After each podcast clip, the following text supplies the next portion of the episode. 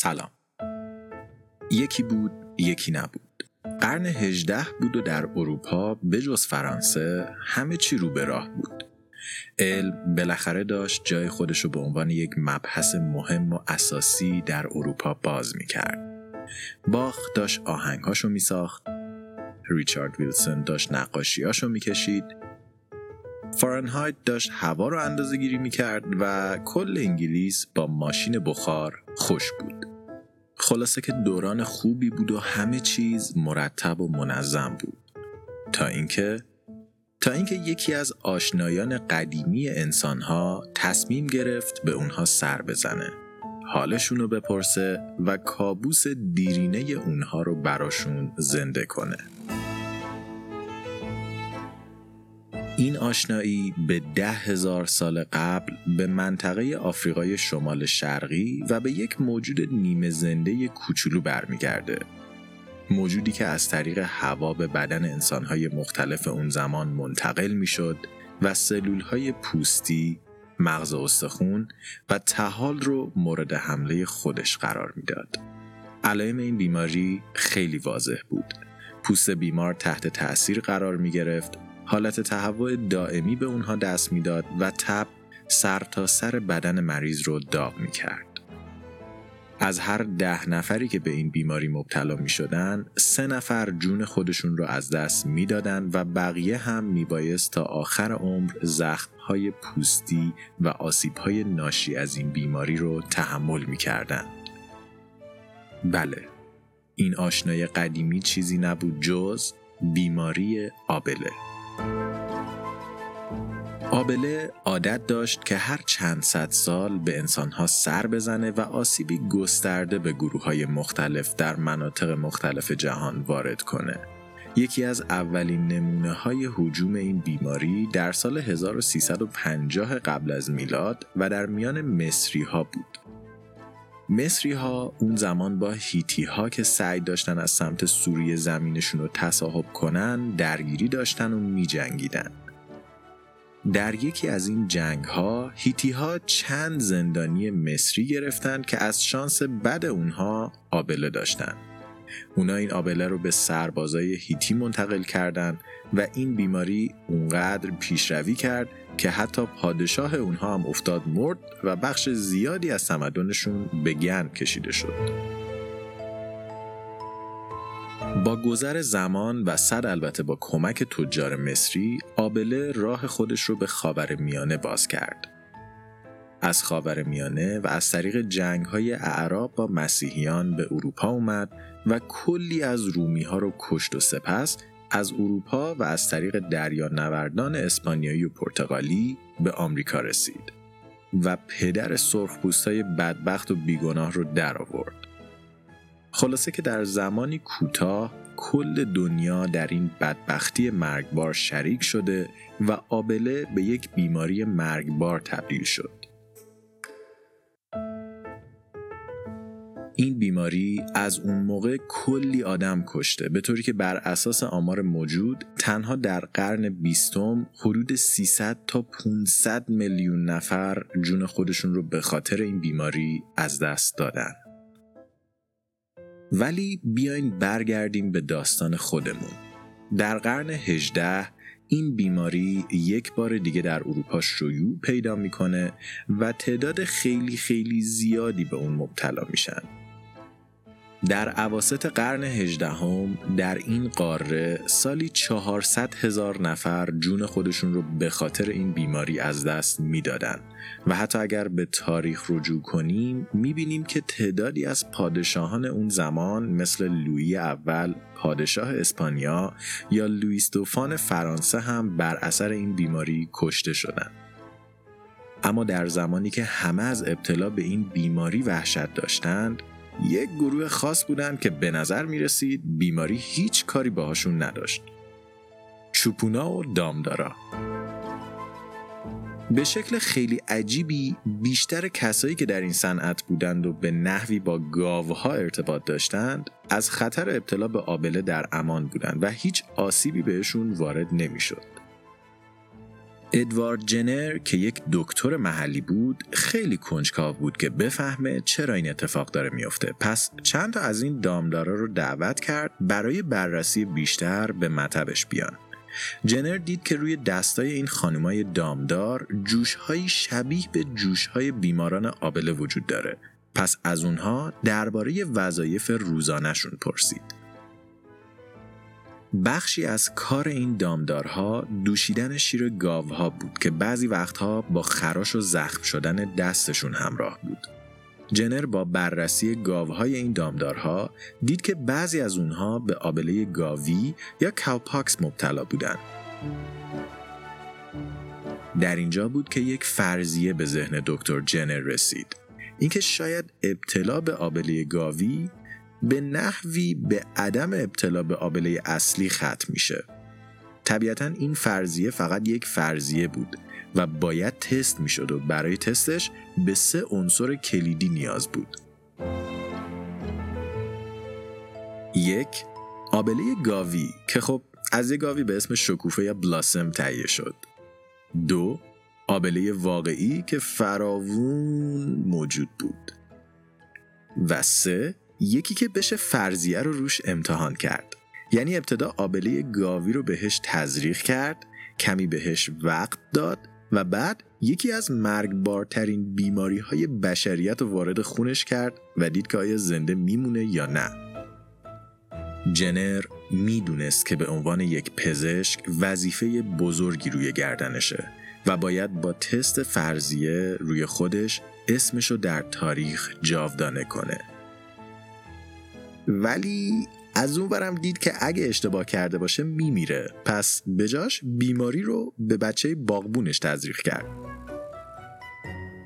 در سال 1796 ادوارد جنر سرنگ حاوی آبله گاوی رو به جیمز فیپس 8 ساله که هیچ ایده ای نداشت اتفاقی داره میفته زد و بیماری رو به اون منتقل کرد. فیپس ضعیف شد، تب کرد و بعد از مدتی خوب شد و پس از چند ماه جنر این بار آبله مرگبار رو به اون زد و در کمال تعجب بیماری روی اون اثر نکرد. حالا که صحت آزمایش تایید شده بود، جنر می‌تونست آزمایش رو روی خودش امتحان کنه. ولی با خودش گفت بذار اول مطمئن بشم. پس آزمایش رو روی ده 20 تا غریبه دیگه هم انجام داد و بعد از اینکه اونها هم نمردن، اون موقع آزمایش رو روی خودش هم اجرا کرد و آبله روی جنر هم تأثیری نداشت. جنر دشمن هشت هزار ساله انسان رو شکست داده بود. اما آزمایش جنر چگونه به مقاوم شدن بدن در برابر آبله کمک کرده بود؟ برای اینکه جواب این سال رو پیدا کنیم، اول باید کمی درباره سیستم دفاعی بدنمون بدونیم. سیستم دفاعی بدن ما ساخته شده برای اینکه عوامل خارجی رو پیدا کنه باهاشون در بیفته و اونها رو نابود کنه. فرایندی که از طریق نشانههایی همچون سرفه، عدسه و تب کردن خودشو نشون میده. وقتی این اتفاق میفته و بدن وارد حالت دفاعی خودش میشه یک سری سلول ها که سلول های بی نام دارن میان سر صحنه جرم تا فرایند نابودی رو تسهیل کنن علاوه بر این این سلول ها نقش تصویر بردار رو هم دارن و از کل اتفاقایی که میفته یادداشت برداری می‌کنن و جزوه می‌نویسن. درست مثل زمانی که شما به یک مسئله برمیخورین و برای دیدن روش حلش به یادداشت هاتون مراجعه می‌کنین این جزوه ها هم زمانی که خطری مشابه بدن رو تهدید کنه دوباره به کار میان. سیستم دفاعی بدن به جزوهش مراجعه می‌کنه فرمول نابودی رو می‌بینه و به راحتی خطر موجود رو از بین می‌بره. اما مشکلی که در این سیستم وجود داره اینه که بدن دانش آموز نسبتا تنبلیه. پس فاصله زمان جزو برداری تا زمان یادگیری معمولا خیلی طولانیه و در مواجهه با بیماری مثل آبله این خطر اونقدر قویه که وقت لازم برای این آماده سازی وجود نداره و زودتر از اونی که فکرشو بکنیم و قبل از اینکه بدن درساش رو دوره کنه اون رو نابود می‌کنه آزمایش آقای جنر اما مثل یک آزمون مقدماتی بود آبله گاوی مدل ضعیفتر آبله با ساختاری مشابه بود. پس وارد کردن اون به بدن کمک می‌کرد تا سیستم دفاعی با این بیماری دستگرمی خودشو آماده بیماری واقعی کنه.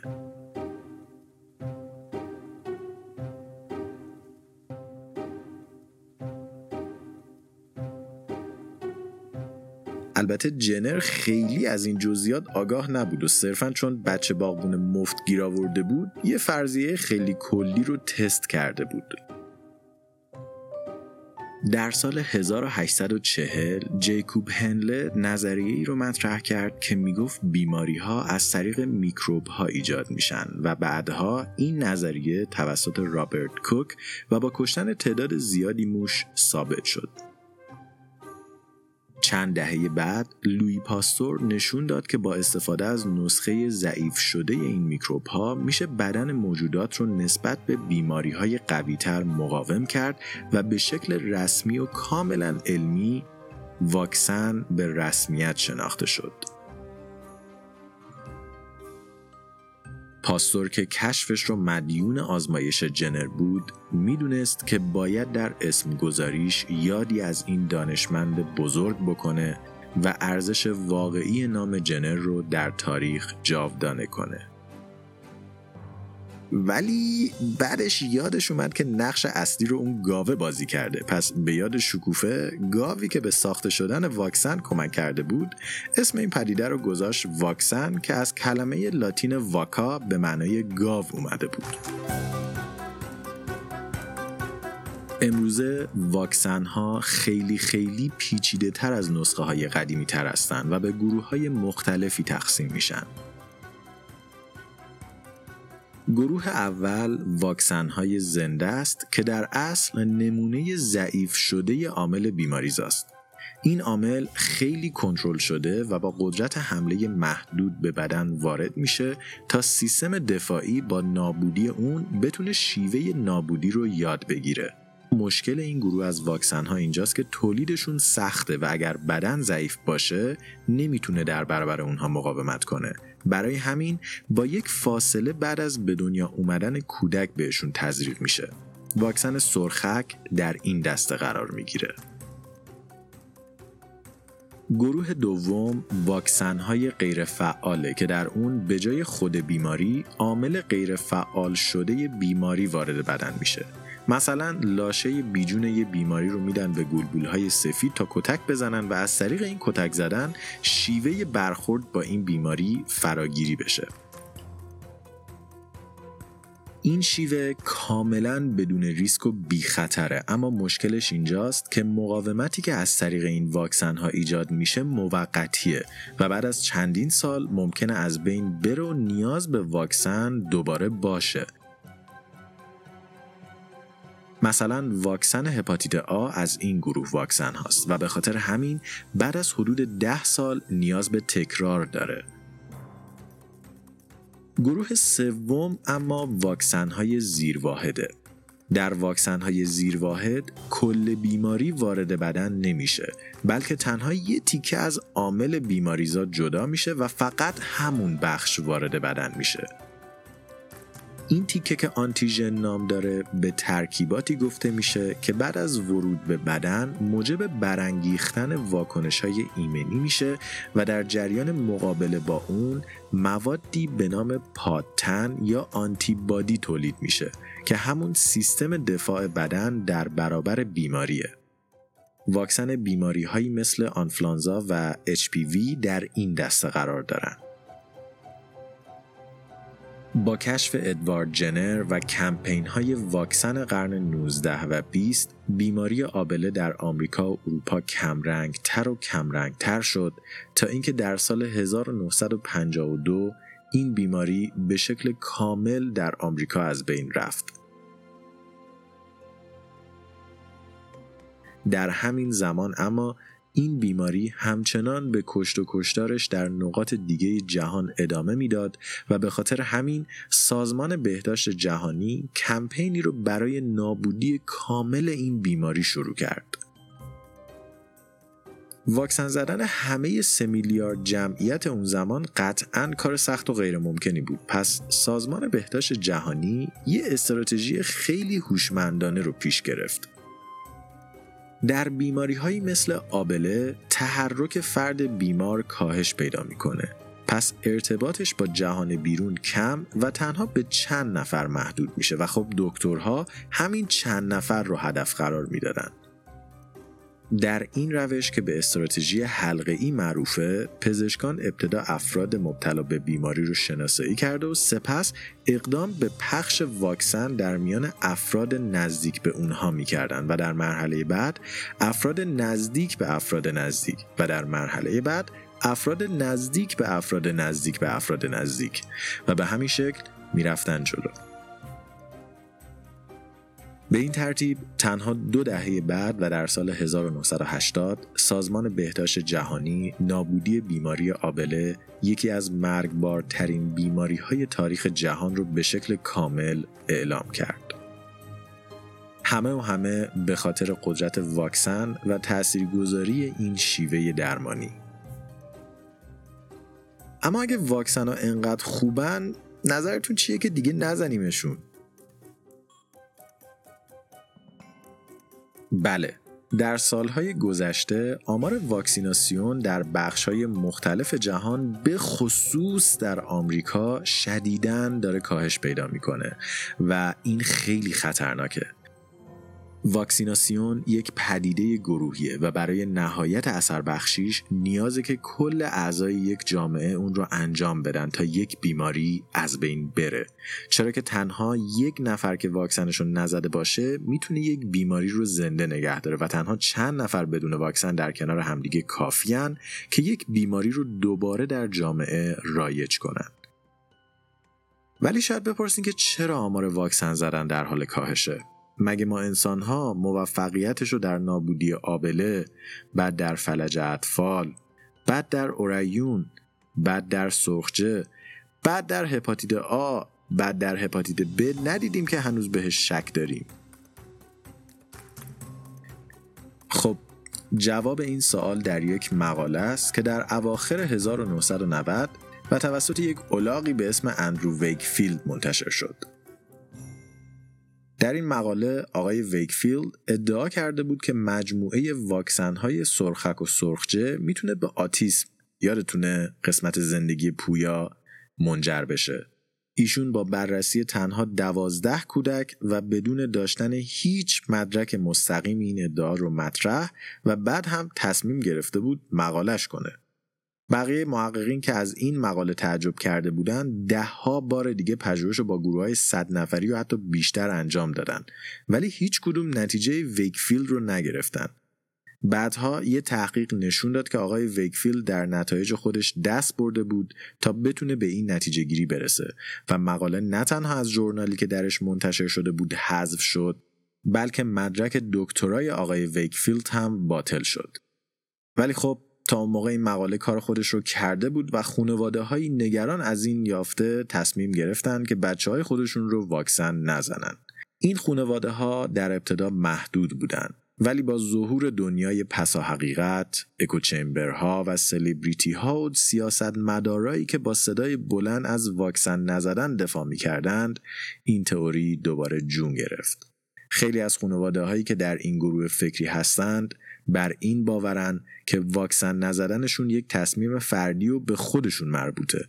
اما همونطور که گفتیم واکسن یک امر اجتماعیه و خودخواهی ما می‌تونه کل اعضای جامعه رو تهدید کنه. مثلا بیاین بیماری سرخک رو در نظر بگیریم. علائم سرخک شامل تب سرفه، آبریزش بینی و مشکلات پوستی در نقاط مختلف بدنه. سرخک از طریق تنفس منتقل میشه و به شدت واگیر داره. در واقع 90 درصد افراد فاقد ایمنی که با بیمار مبتلا به سرخک زندگی کنن این بیماری رو می‌گیرن.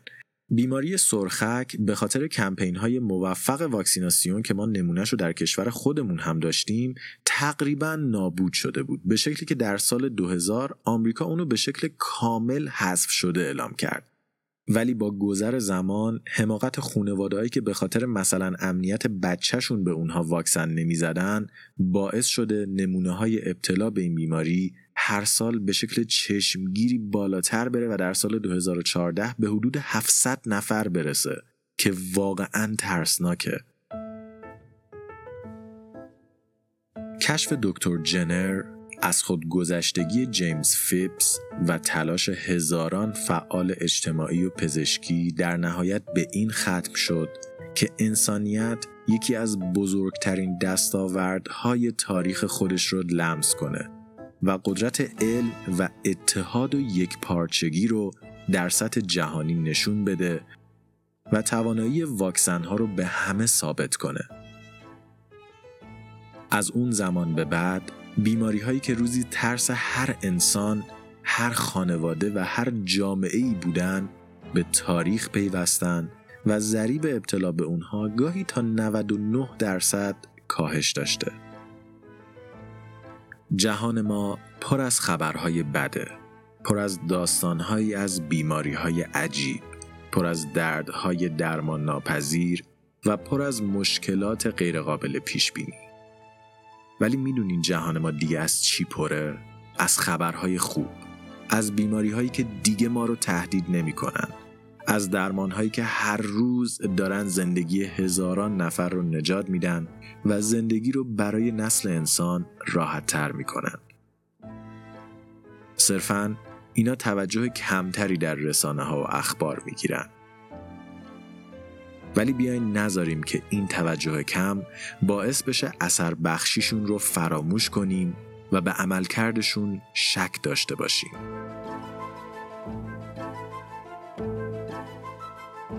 استرینکست توسط من رضا حریریان و شاهین جوادی نژاد تهیه و ساخته شده.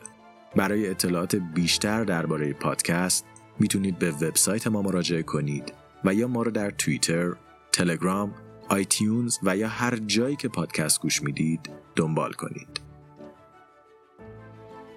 اگر دوست دارید درباره این قسمت با بقیه شنونده های پادکست بحث و تبادل نظر کنید لطفا حرفاتون رو با هشتگ هشتگ استرینگ یا هشتگ واکسن توییت کنید که هم ما بتونیم بخونیم هم بقیه بتونن ازش استفاده کنن و اگرم از این قسمت خوشتون اومده لطفا اونو برای چند تا از دوستاتون بفرستین و اونها رو هم به خانواده استرینگ دعوت کنید.